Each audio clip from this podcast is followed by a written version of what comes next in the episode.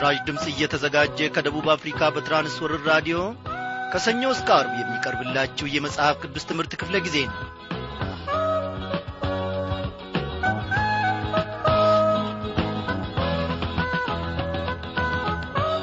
ቀኑን ሙሉ የጠበቀን ልዑል እግዚአብሔር አምላካችን በዚህችም ሌሊት ደግሞ እነሆ ቅዱሳን መላእክቶቹን ልኮ እንደሚጠብቀን እንደሚታደገን በሌሊትም ባልጋችን ላይ ደግሞ ሕይወታችንን እንደሚያበጃጃትና እንደሚሠራት እኔ ባለሙሉ ተስፋ ነኝ። እግዚአብሔር የእኛን ጥበቃ የእኛን መውጣትና መግባት የሕይወታችን ውጣ ውረድን ሁሉ ሳይመለከት እንዲሁ በዋዛ ገና ማመልከቻ ስናቀርብለት የሚያየን አምላክ አይደለምና የባሪያዎቹን የልጆቹን አካሄድ አኗኗር የሚመለከት ጌታ የታመነ ነው።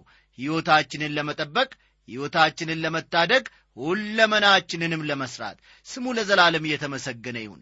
እንደምናመሻችሁ በጌታ የተወደዳችሁ ክብራን አድማጮቼ ዛሬ ተከታታዩን የኦሪት ዘፍጥረት መጽሐፍ ጥናታችንን እንቀጥላለን ማለት ነው።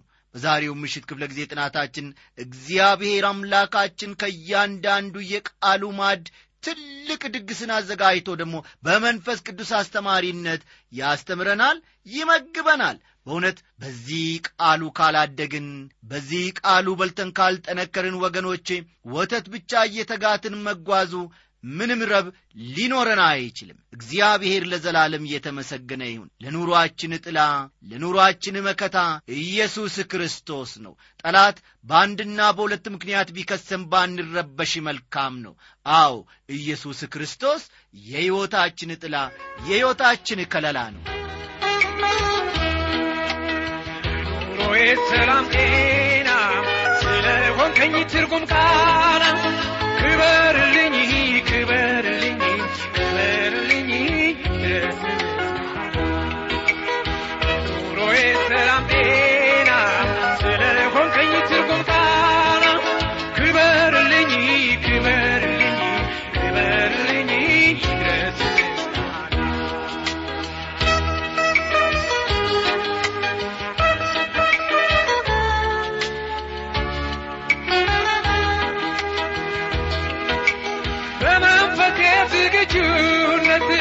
በሥጋዬም ደካማነት በሃሎኜ ጣር ሲይዘኝ አያለሁኝ ስታግዘኝ አያለሁኝ ስታግዘኝ። ለኑሮዬ ሰላም ጤና ስለ ሆንከኝ ትርጉም ቃና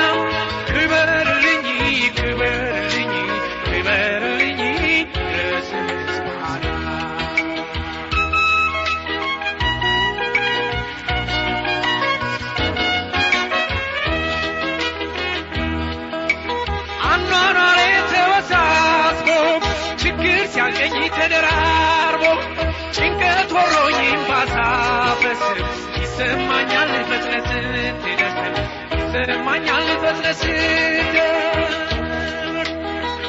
ኑሮዬ ሰላም ጤና ስለ ሆንከኝ ትርጉም ቃና ክበርልኝ ክበርልኝ ክበርልኝ ደስ እናመሰግንሃለን። ለኑሮአችን ቃና ለኑሮአችን መጣፈጥ። እግዚአብሔር አምላካችን ሆይ መንስኤውም ምንጩም አንተነ። ዛሬ ደግሞ ወደ አንተ ጌታዬ ሆይ ስንቀርብ ከነ በደላችን ከነ ኀጢአታችን ነው። በልጅህ በጌታ በኢየሱስ ክርስቶስ ደም እንድታነጻን በልጅህ በጌታ በኢየሱስ ክርስቶስ ደም አጥበ ደግሞ ጌታዬ ሆይ በፊትህ እንደምታቆመን ስለምናምን ነው። አሁንም ይህንን እምነታችንን እግዚአብሔር ሆይ ለዘላለሙ ጠብቅልን በበደላችን ያልተውከን እንደ በደላችንም ያልከፈልከን ጌታ ለዘላለም ስምህ እየተመሰገነ ይሁን ከምንማረው ከምንመገበው ከዚህ ማዕድህ ደግሞ እግዚአብሔር አምላካችን ሆይ በልተን ለሌሎች ትርፍ መሆን የምንችልበትን ጉልበት ስጠን። አቤቱ አምላኬ ሆይ የዓለምን ጉልበት አልለምንህም፣ መንፈሳዊውን ሰማያዊውን ጉልበት እለምንሃለሁ። ለእኔም ለወገኖቼም ሁሉ እግዚአብሔር ሆይ እንድትለግስ ይህንን እለምንሃለሁ። በአንተ ዘንድ ሰው ከታሰበ፣ በአንተ ዘንድ ሰው ጌታዬ ከታወቀ ሌላው ምንም ጥቅም የለውም። ዛሬ ያሞጋገሰን ነገ ይጠላናልና፣ ዛሬ ከፍ ያደረገን ነገ ደግሞ ይጥለናልና። በአንተ ዘንድ መታሰብ ታላቅ በረከት ነው፣ ለዘላለምም ነውና በፊት ዘወትር ጌታዊ እንድንታሰብ ይህንን እንለምንሃለን። በዚህች ምሽት ደግሞ እግዚአብሔር አምላካችን ሆይ ከዚህ ከቃል ድንቅን ነገር ማየት እንድንችል የልቦናችንን ዐይኖች አብራልን። ጌታ መንፈስ ቅዱስ አስተማሪውን ልከ ደግሞ ተናገረን። እግዚአብሔር ሆይ እንደ ሰማነው እንድንኖር ፍሬም እንድናፈራል ሕይወትህን በቃል በዚህች ምሽት ሳሰራ ይህቺ ሌሊት አትንጋ። እግዚአብሔር ሆይ በደላችንን መተላለፋችንና ድካማችንን ሁሉ ይቅር በል በጌታችን በመድኃኒታችን በኢየሱስ ክርስቶስ ስም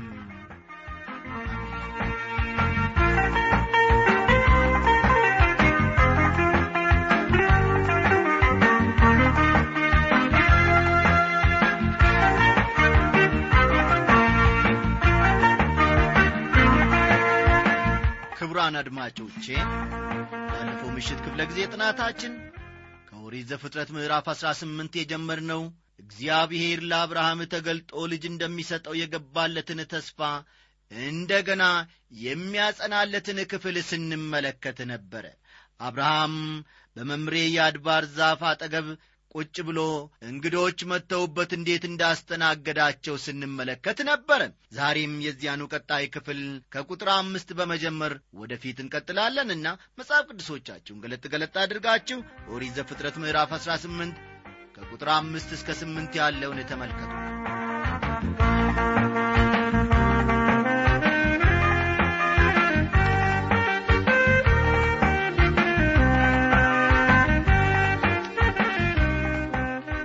ቁራሽ እንጀራም ላምጣላችሁ ልባችሁንም ደግፉ ከዚያም በኋላ ትሄዳላችሁ።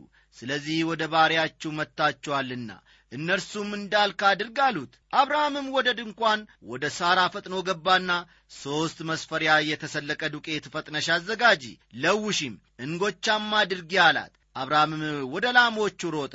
እጅግም የሰባም ታናሽ ጥጃ ያዘና ለብላቴናው ሰጠው። ያዘጋጅም ዘንድ ተቻኰለ እርጎና ወተትም ያዘጋጀውንም ጥጃ መጣ በፊታቸውም አቀረበው። እርሱም ከዛፉ በታች በፊታቸው ቆሞ ነበር። እነርሱም በሉ ይላል። አብርሃም እዚህ ላይ ምን ዐይነት መስተንግዶ ለእንግዶቹ እያደረገ እንዳለ ስትመለከቱ በእውነት ሳትደነቁ አትቀሩም። ይህ አስደናቂ መስተንግዶ አይደለምን? አብርሃም የሚያስገርም ግብዣ ነው ያዘጋጀው። ታናሽንም ጥጃ ወሰደ። ብላቴናውም አርዶ ጠባብሶ አመጣው። እንግዶቹም በዛፍ ጥላ ስር ሆነው በደስታ ተመገቡ።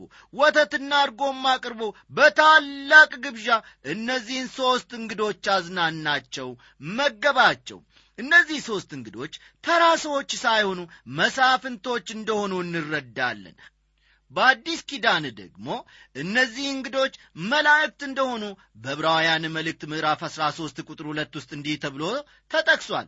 እንግዶችን መቀበል አትርሱ። በዚህ አንዳንዶች ሳያውቁ መላእክትን እንግድነት ተቀብለዋልና። አብርሃም በእርግጥ ያስተናገዳቸው ሰዎች የከበሩ መሳፍንቶች ወይም መላእክቶች እንደሆኑ አላወቅም። እነርሱም ሚስትህ ሳራ ወዴት ናት አሉት። እርሱም በድንኳኑ ውስጥ ናት አላቸው ይላል ቁጥር ዘጠኝ።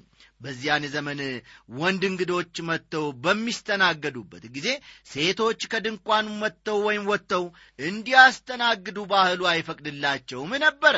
ዛሬም ቢሆን በመካከለኛው ምስራቅ ይህ ዐይነቱ ልማድ አለ። እነዚህ እንግዶች ግን ከሳራ ጋር መነጋገር ፈልገው አብርሃምን ጠየቁት። እስቲ ታሪኩን ቀጠል አድርገን ከቁጥር አስር እንመልከት እርሱም የዛሬ ዓመት እንደ ዛሬው ጊዜ ወደ አንተ በእውነት እመለሳለሁ። ሚስትህ ሳራም ልጅን ታገኛለች አለ። ሳራም በድንኳን ደጃፍ በስተኋላው ሳለች ይህንን ሰማች ይላል። የሚያስገርም ነገር ነው። ሁለቱም ሰዎች ዕድሜያቸው ገፍቶ ዘጠና ቤት ውስጥ ነው ያሉት። ተመልከቱ ሳራ በድንኳኑ ደጃፍ ተከልላ ጆሮዋን ግን ወደ ሰዎቹ ንግግር በማድረግ ያደመጠች ይመስለኛል። ወደ ኋላ ላይ ግን ሁለቱም አብርሃምና ሳራ መላእክትን በእንግድነት እንደ ተቀበሉ ሳይገነዘቡ አልቀሩም። ቁጥር 11ና 12ን እስቲ ቀጠል አድርገን አብርሃምና ሳራም በዕድሜያቸው ሸምግለው ፈጽመው አርጅተው ነበረ። በሴቶች የሚሆነውም ልማድ ከሳራ ተቋርጦ ነበር። ሳራም በልቧ እንዲህ ስትል ሳቀች፣ እንዴ ካረጀው በኋላ በእውነት ፍትወት ይሆንልኛልን? ጌታዬም ፈጽሞ ሸምግሏል አለች ይላል። ይህ የሳራ ጥያቄ ነበር። በእርግጥ አሁን እኔ ልጅ መውለድ እችላለሁን በሚል ጥያቄ ውስጧ ተሞልቷል። ይህንንም ብላ በመገረም ሳቀች። ይህ ሳቅ ምን ዐይነት ሳቅ ነው? ይህ እውነት ቢሆን እንዴት መልካም ነው ብላ ከመመኘት የተነሳ የተሳቀ ሳቅ ሳይሆን አይቀርም። አብዛኛዎቻችን ሰዎች የዚህ ዐይነት ልምምድ እንዳለን እኔ እርግጠኛ ነኝ። እግዚአብሔር እኛ በመደነቅ በምንስቅበት ጉዳይ ሁሉ ላይ መልካምነቱን ያሳያል። እግዚአብሔር ነገሩ ቢሆን እጅግ በጣም ጥሩ ነው ከማለት የተነሳ እንስቃለን። ሳራም ያደረገችው ንግግር እንዲሁ ነው። እጅግ በጣም ተገርማለችና ዕድሜዋ ዘጠና ቤት ውስጥ ነው ያለው። አብርሃም ደግሞ የዘጠና ዘጠኝ ዓመት ሽማግሌ ነው። ሳሪያ ታዲያ በመገረም ነገሩ ቢሆን ለእኔ እጅግ በጣም ጥሩ ነው፣ መልካምም ነው፣ በእኔ ላይ አይሆንም እንጂ ብላ ነው የሳቀችው። እስቲ ከቁጥር 13 እስከ 15 ያለውን ደግሞ እንመልከት። እግዚአብሔርም አብርሃምን አለው ካረጀው በኋላ በውኑ እወልዳለውን ስትል ሳራ ለምን ሳቀች? በውኑ ለእግዚአብሔር የሚሳነው ነገር አለን? የዛሬ ዓመት እንደ ዛሬው ጊዜ ወደ አንተ እመለሳለሁ፣ ሳራም ልጅን ታገኛለች። ሳራም ስለ ፈራች አልሳኩም ስትል ካደች። እርሱም አይደለም ሳቅሽ እንጂ አላት ይላል። ሳራ መልአኩን ፈርታ አልሳኩም ብላ ልትክድ ፈልጋ ነበር። ነገር ግን ከእውነት ልታመልጥ አልቻለችም። ቁጥር 16 ሰዎቹም ከዚያ ተነስተው ወደ ሰዶም አቀኑ፣ አብርሃምም ሊሸኛቸው አብሮአቸው ሄደ ይላል። አብርሃም እንግዶቹን ሊሸኛቸው ጥቂት መንገድ አብሮአቸው ከሄደ በኋላ ተመለሰ። እነርሱም አብርሃም ይኖርበት ከነበረው ስፍራ ብዙም ሳይርቁ ከፊት ለፊታቸው በሩቅ ሰዶምንና ገሞራን ተመለከቱ። የእስራኤልን አገርና አካባቢውን የጎበኙ ሰዎች እንደሚናገሩት ጥርት ባለ የቀን ብርሃን ከኢየሩሳሌም ወደ ቤተልሔም ከቀድሞ የሰማርያ ከተማ ሆኖ ደግሞ ኢየሩሳሌም ሜዲትራንያንና የገሊላን ባሕር ማየት ይቻላል። እግዚአብሔር በሰዶምና በገሞራ ላይ የሚመጣውን ጥፋት አስታወቀ የሚለውን ደግሞ ከቁጥር አሥራ ሰባት እንመለከታለን። እንዲህ ይላል፣ እግዚአብሔርም አለ እኔ የማደርገውን ከአብርሃም እሰውራለሁን ይላል። እስከዚህ ጊዜ ድረስ ወገኖቼ እግዚአብሔር በሰዶምና በገሞራ ሊያደርግ ያቀደውን ቅጣት ለአብርሃም አልነገረውም ነበር። እነሆ ሊያጠፋቸው ተዘጋጅቷልና እኔ የማደርገውን ከአብርሃም እሰውራለሁን በማለት ሊገልጥለት ፈለገ ነገሩን። እግዚአብሔር ሊያደርግ የሚወደውን ከአብርሃም የማይደብቅበትን ምክንያት እዚህ ላይ ልብ እንድትሉ እፈልጋለሁ። አብርሃም በእውነት ታላቅና ብርቱ ሕዝብ ይሆናልና የምድር አሕዛብም ሁሉ በእርሱ ይባረካሉና ተብሎለታል። የት ቁጥር አሥራ ስምንት ላይ አብርሃም በትውልዱ ሁሉ ዘንድ የሚከበርና ተሰሚነት ያለው ሰው ሊሆን ነው። እጅግ በጣም ብዙ በሆኑ ሰዎች ላይ ተጽዕኖ ይኖረዋል። ይህ ዛሬም ቢሆን እውነት ነው። ስለ አብርሃም የተጻፈውን ስናነብና ስንሰማ ሕይወቱና ሥራው በሕይወታችን ላይ ተጽዕኖ አለው። ዛሬም ወዳጆቼ ቁጥር 19 ጽድቅንና ፍርድን በማድረግ የእግዚአብሔርን መንገድ ይጠብቁ ዘንድ ልጆቹንና ከእርሱ በኋላ ቤቱን እንዲያዝ አውቃለሁና ይህም እግዚአብሔር በአብርሃም ላይ የተናገረውን ሁሉ ያመጣ ዘንድ ነው ይላል። እግዚአብሔር አብርሃም ስለ እርሱ የተሳሳተ ግምት እንዳይኖረው የሚያደርገውን ሊሰውርበት አልፈለገም። ከዚህም ሌላ ልብ ልናደርገው የሚገባን ነገር አብርሃምና ቤተሰቡ የመልካም ስነ ምግባር ባለቤቶች መሆናቸውን ነው። ከቁጥር 20 እስከ አንድ ያለውን ተመልከቱ። እግዚአብሔርም አለ የሰዶምና የገሞራ ጩኸት እጅግ በስቶአልና ኀጢአታቸውም እጅግ ከብዳለችና እንግዲህስ ወደ እኔ እንደ መጣች እንደ ጮታ አድርገው እንደሆነ ወርጄ አለሁ እንዲሁም ባዮን አውቃለሁ ይላል። በሌላ አባባል እግዚአብሔር ለአብርሃም በሰዶምና በገሞራ ያለውን ሁናቴ አውቃለሁ ነገር ግን ወርጄ መመርመር አለብኝ ነው የሚለው። እግዚአብሔር አንድን ነገር ፈጥኖ አያደርግም ለቁጣ የዘገየ ነው። ነገር ግን እነዚህን ከተሞች ስለ በደላቸው ካልቀጣ አብርሃም ስለ እግዚአብሔር ባሪ የተሳሳተ መረዳት ወይም ግንዛቤ ይኖረዋል። እግዚአብሔር ፈላጭ ቆራጭ እንደሆነ ምንም ምሕረት እንደማያደርግ አድርጎ ባሪውን ቢገልጽ አብርሃም ስለ እግዚአብሔር መጥፎ ትርጉም በአይምሮ ይቀረጽ ነበር። ነገር ግን እግዚአብሔር ምስጢሩንም ሆነ ዕቅዱን ለምንስ ሰዶምና ገሞራን መቅጣት እንደፈለገ ለአብርሃም ግልጽ አደረገለት። ቁጥር 22 ሰዎቹም ከዚያ ፊታቸውን አቀኑ ወደ ሰዶምም ሄዱ። አብርሃም ግን በእግዚአብሔር ፊት ገና ቆሞ ነበር ይላል። አብርሃም እግዚአብሔርን በመጠባበቅ ላይ መሆኑን ከዚህ ክፍል በግልጽ እንረዳለን። አብርሃም ወደ እግዚአብሔር በምልጃ ስለ መቅረቡ የሚያወሳውን ክፍል ደግሞ ከቁጥር 23 ነው የምናነበው። እንዲህ ይላል አብርሃምም ቀረበ አለም በውኑ ጻዲቁን ከኀጢአተኛ ጋር ታጠፋለህን? ይላል። እዚህ ላይ ምን ትዝ እንደሚላችሁ እስቲ ያስቡ አብርሃም ይህን ሲናገር የሚያስበው በአእምሮውም የሚመጣው የመጀመሪያው ነገር ምን እንደሆነ እስቲ ገምቱ ወዳጆቼ። በመጀመሪያ ወደ ሐሳቡ የሚመጣው የአጎቱ ልጅ ሎጥ ነው ሎጥን ከአሁን ቀደም ከምርኮ አድኖት ነበር። አሁን ደግሞ ሕይወቱ በአደጋ ላይ እንደምትገኝ በእጅጉ ይረዳል። ሎጥ ከእግዚአብሔር ጋር ስላለው ኅብረት አብርሃምን ሳሳስቦ አልቀረም። ሆኖም ግን ሎጥ ጻዲቅ ሰው እንዳልሆነም ያምናል። በውኑ አለ ለእግዚአብሔር አብርሃም ሲናገር ስላጎቱ ልጅ ጻዲቁን ከኀጢአተኛ ጋር ታጠፋለህን ብሎ እግዚአብሔርን ሲጠይቅ በሰዶምና በገሞራ ጻድቃን እንዳሉ አብርሃም ያምናል። ነገር ግን እግዚአብሔር ለምን ኀጢአተኞችንና ጻድቃንን አብሮ ለማጥፋት እንደፈለገ አልገባውም ነበረ። ጥያቄውን እንዲህ በማለት ይቀጥላል አብርሃም። ሀምሳ ጻድቃን በከተማይቱ ውስጥ ቢገኙ በውኑ ሁሉን ታጠፋለህን? ከተማይቱንስ በእርሷ ስለሚገኙ አምሳ ጻድቃን አትምርምን? ይላል አብርሃም በአምሳ ቁጥር ጀመረ። ጌታ ሆይ ሀምሳ ጻድቃን በከተማይቱ ውስጥ ቢገኙ በሆኑ እነርሱ እያሉ ከተማይቱን ታጠፋለህን? ሲል እግዚአብሔርን ጠየቀ። ቁጥር አምስት ደግሞ እንዲህ ይላል ይህ ከአንተ ይራቅ ጻዲቁን ከኀጢአተኛ ጋር ትገድል ዘንድ ጻዲቁም እንደ ኀጢአተኛ የሆን ዘንድ እንደዚህ ያለው አድራጎት ከአንተ ይራቅ። የምድር ሁሉ ፈራጅ በቅን አይፈርድምን ሲል ይናገራል እንደገና። ይህ ዐይነት ጥያቄ ዛሬም ቢሆን ብዙ ሰዎች ይጠይቃሉ። የምድር ሁሉ ፈራጅ በቅን ፍርድ አይፈርድምን? ይላል። ለዚህ ደግሞ መልስ አለ። የተቀረው የመጽሐፍ ቅዱስ ክፍል የምድር ሁሉ ፈራጅ ሁልጊዜ በቅን እንደሚፈርድ ምስክር ነው። እግዚአብሔር ጻዲቅ አምላክ ነው። ምናልባት እግዚአብሔር የሠራው ትክክል ያልሆነ መስሎ ቢታየን ችግሩ ከእኛ የአስተሳሰብ ማነስ ነው እንጂ ከእግዚአብሔር አይደለም።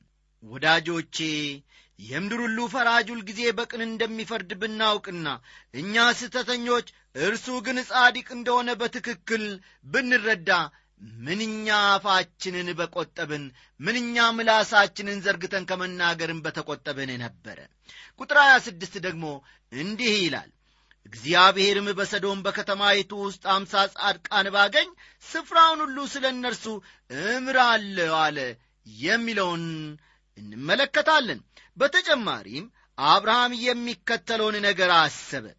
አብርሃምም መለሰ አለም እኔ አፈርና አመድ ሲሆን ከጌታዬ ጋር እናገር ዘንድ እነሆ አንድ ጊዜ ጀመርኩ።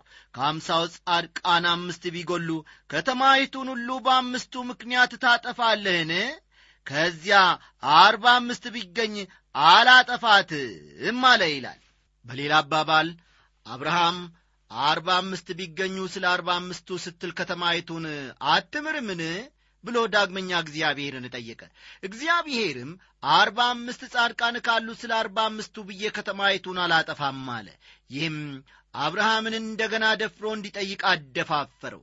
ስለዚህም አርባ ቢገኙስ ሲል እንደገና ደግሞ አብርሃም እግዚአብሔርን ጠየቀ እግዚአብሔርም ስለ አርባው ስል አልደመስስም አለ ከዚያ በኋላ አብርሃምም ቁጥሩን እየቀነሰ መጣ። ሰላሳ ቢሆኑስ? ሲል ደግሞ እንደገና ደፍሮ እግዚአብሔርን ጠየቀ።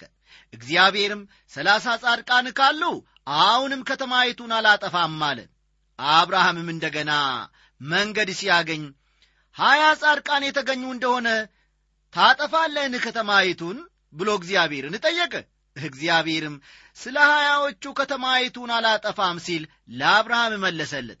አብርሃም እጅግ ተገረመና እሺ ለመሆኑ አስር ጻድቃን ቢገኙስ ከተማይቱን ታጠፋለህን? ሲል እግዚአብሔርን ጠየቀ። እግዚአብሔርም በከተማይቱ አስር ጻድቃን ቢገኙ ስለ አስሩ ከተማይቱን አላጠፋም ሲል ለአብርሃም መለሰለት። ቁጥር ሰላሳ ሦስትን ተመልከቱ እግዚአብሔርም ከአብርሃም ጋር ንግግሩን በጨረሰ ጊዜ ሄደ። አብርሃምም ወደ ስፍራው ተመለሰ ይላል። እዚህ ላይ ጥያቄ ሊነሳ ይችላል። ለምን አብርሃም ከአስር በታች አልወረደም? ትሉ ይሆናል። ለምን እንደሆነ እነግራችኋለሁ ወገኖቼ። ከዚህ በታች ከወረደ ወንድሙ ሎጥ እንደሚጠፋበት ፈርቶ ከመናገር ዝም አለ ጭጭ አለ። ነገር ግን እስከ አንድ ድረስ መውረድ ይችል ነበር አብርሃም አስር ጻድቃን ቢገኙ እስከ ከተማይቱን ታጠፋለህን? ስምንት ጻድቃን ቢገኙ እስከ ከተማይቱን ታጠፋለህን? አምስት ጻድቃን ቢገኙ እስከ ከተማይቱን ታጠፋለህን? እያለ ቁጥሩን እየቀነሰ እየቀነሰ እግዚአብሔርን መጠየቅ ይችል ነበረ። ጌታ ሆይ አንድ ጻድቅ ቢገኝ እስከ ከተማይቱን ታጠፋለህን? ብሎ መጠየቅም ይችል ነበረ። ታዲያ ወገኖቼ እግዚአብሔር ምን ብሎ የሚመልስ ይመስላችኋል በከተማይቱ አንድ ጻዲቅ ሰው ካለ እሱን አውጥቼ ከተማይቱን እቀጣለሁ የሚል ይመስለኛል የእግዚአብሔር መልስ። ምክንያቱም በመጨረሻ ላይ እግዚአብሔር ያደረገው እንደዚሁ ነውና። በዚያች ከተማ ሎጥ የሚባል አንድ ጻዲቅ ሰው ነበረ። አብርሃም ይህን የእግዚአብሔር አባባል አላመነም። ነገር ግን እግዚአብሔር አስቀድሞ ሎጥን ያውቀው ነበርና ስለዚህ ጌታ እግዚአብሔር ሎጥን ከከተማይቱ ውጣ አንተ እስክትወጣ ድረስ አላጠፋትም አለው። ከዚህ በላይ የሰማነውን መሠረት በማድረግ አንዳንድ ሰዎች ቤተ ክርስቲያን ከታላቁ መከራ በፊት መነጠቅ አለባት ይላሉ። ምክንያቱም ክርስቶስ የቤተ ክርስቲያን ፍርድ ስለ ተሸከመ የሚመጣው ታላቁ መከራ ደግሞ የእግዚአብሔር ፍርድ ክፍል በመሆኑ ቤተ ክርስቲያን ከፍርድ ነፃ በመሆኗ ነው ይላሉ ይህ ሁኔታ ሊመጣ ላለው እውነት ታላቅ ምሳሌ ነው። ዛሬ ዓለማችን በምን ዐይነት ሁኔታ ውስጥ ነው ያለችው? በጥንቃቄ ብናስተውለው ዓለም ዛሬ ሰዶምንና ገሞራን ነው የምትመስለው። ይህ ማለት ግን ጌታ ነገ ይመጣል ማለቴማ አይደለም ቀኒቱንና ሰዓቲቱን ደግሞ አናውቅምና እርሱ እንደተናገረው ነገም ሊመጣ ይችላል ወገኖቼ። በዚህ በዘፍጥረት መጽሐፍ እንደተመለከትነው እግዚአብሔር እውነቶችን ሁሉ በጊዜው ሊያደርግ ሁልጊዜ ዝግጁ ነው። እግዚአብሔር ለዘላለም እየተመሰገነ ይሁን። እንግዲህ በጌታ የተወደዳችሁ አድማጮቼ የዚህ የዘፍጥረት ምዕራፍ 18 ጥናታችንን እዚህ ላይ እናበቃለን። ከዘፍጥረት ምዕራፍ 19 ደግሞ ጌታ መንፈስ ቅዱስ ምን እንደሚያስተምረን በጥቂቱ በቀረን ሰዓት አብረን እንመለከታለን።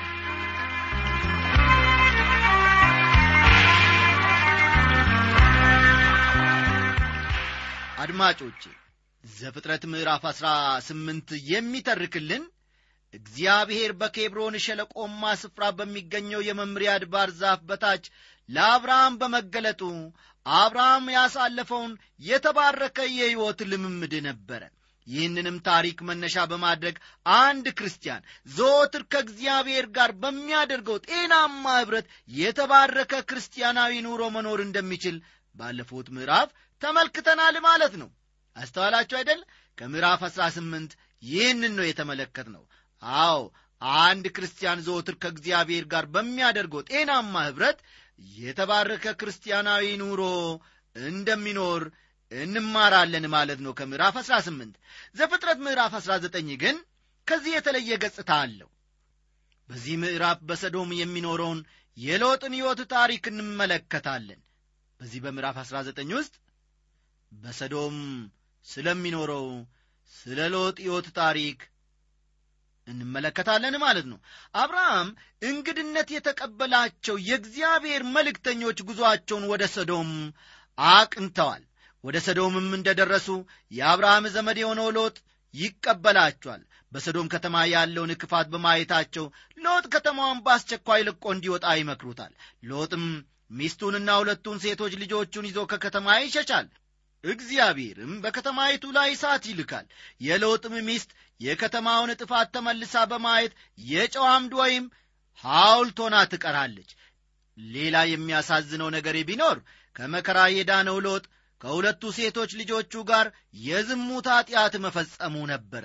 ይህን ስትሰሙ ልባችሁ ሳይደነግጥ አይቀርም። በዚህ ምዕራፍ ውስጥ የተገፋ ወይም የተጨነቀ ሰው ሕይወት ይታያል። ሎጥ በዚያ ትውልድ መካከል ጻዲቅ እንደሆነ የተመሰከረለት ሰው መሆኑን እንመለከታለን። ይህ ምስክርነት በዘፍጥረት ውስጥ ብቻ የተጠቀሰ ቢሆን ኖሮ እምብዛም አያስደንቅም ነበር።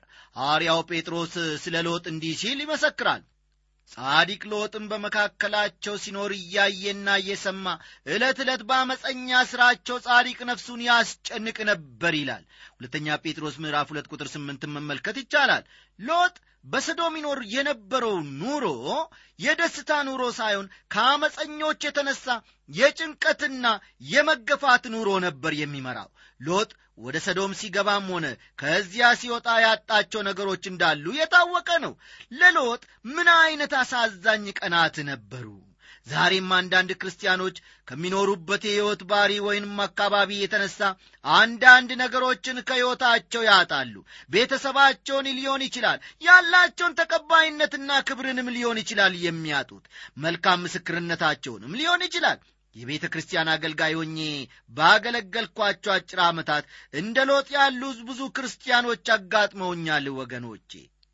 ከዕለታት አንድ ቀን እኔ የማገለግልበት ቤተ ክርስቲያን መሪ የሆነ ሰውዬ ልጅ መጥቶ እንዲህ አለኝ ጋሻ አበበ እኔ የማደርገው ነገር ቢኖር አባቴ እስከሚሞት መጠበቅ ብቻ ነው ከዚያ ክርስትናን እርግፍ አድርጌ ተዋለው አለኝ።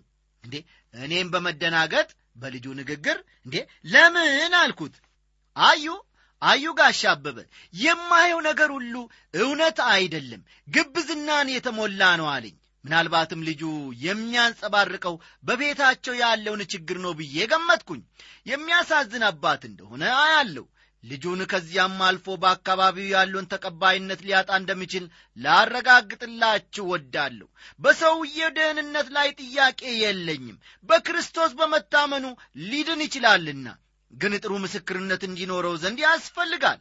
የሎጥ ታሪክ ከዚህ የበለጠ አሳዛኝ ነው። በዘፍጥረት መጽሐፍ ውስጥ ከተጠቀሱት አሳዛኝ ታሪኮች አንዱ ይህ ነው ወገኖቼ። መላእክት በሰዶም ከተማ የሚለውን ደግሞ ከቁጥር አንድ እንመለከታለን።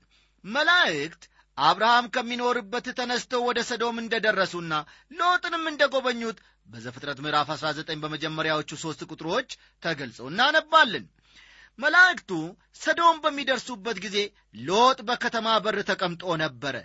በጥንት ዘመን ልማድ በከተማ በር የሚቀመጡ የሕዝቡን ብሶት የሚሰሙ ፈራጆች እንደሆኑ ላስታውሳችሁ ወዳለሁ ሎጥም ምናልባት በከተማ በር የተቀመጠው ይህንን ዐይነት ኃላፊነት ሊወጣ ይሆናል። መላእክቱንም ሲመጡ ሲያያቸው ተነስቶ ሰግዶ ተቀበላቸው።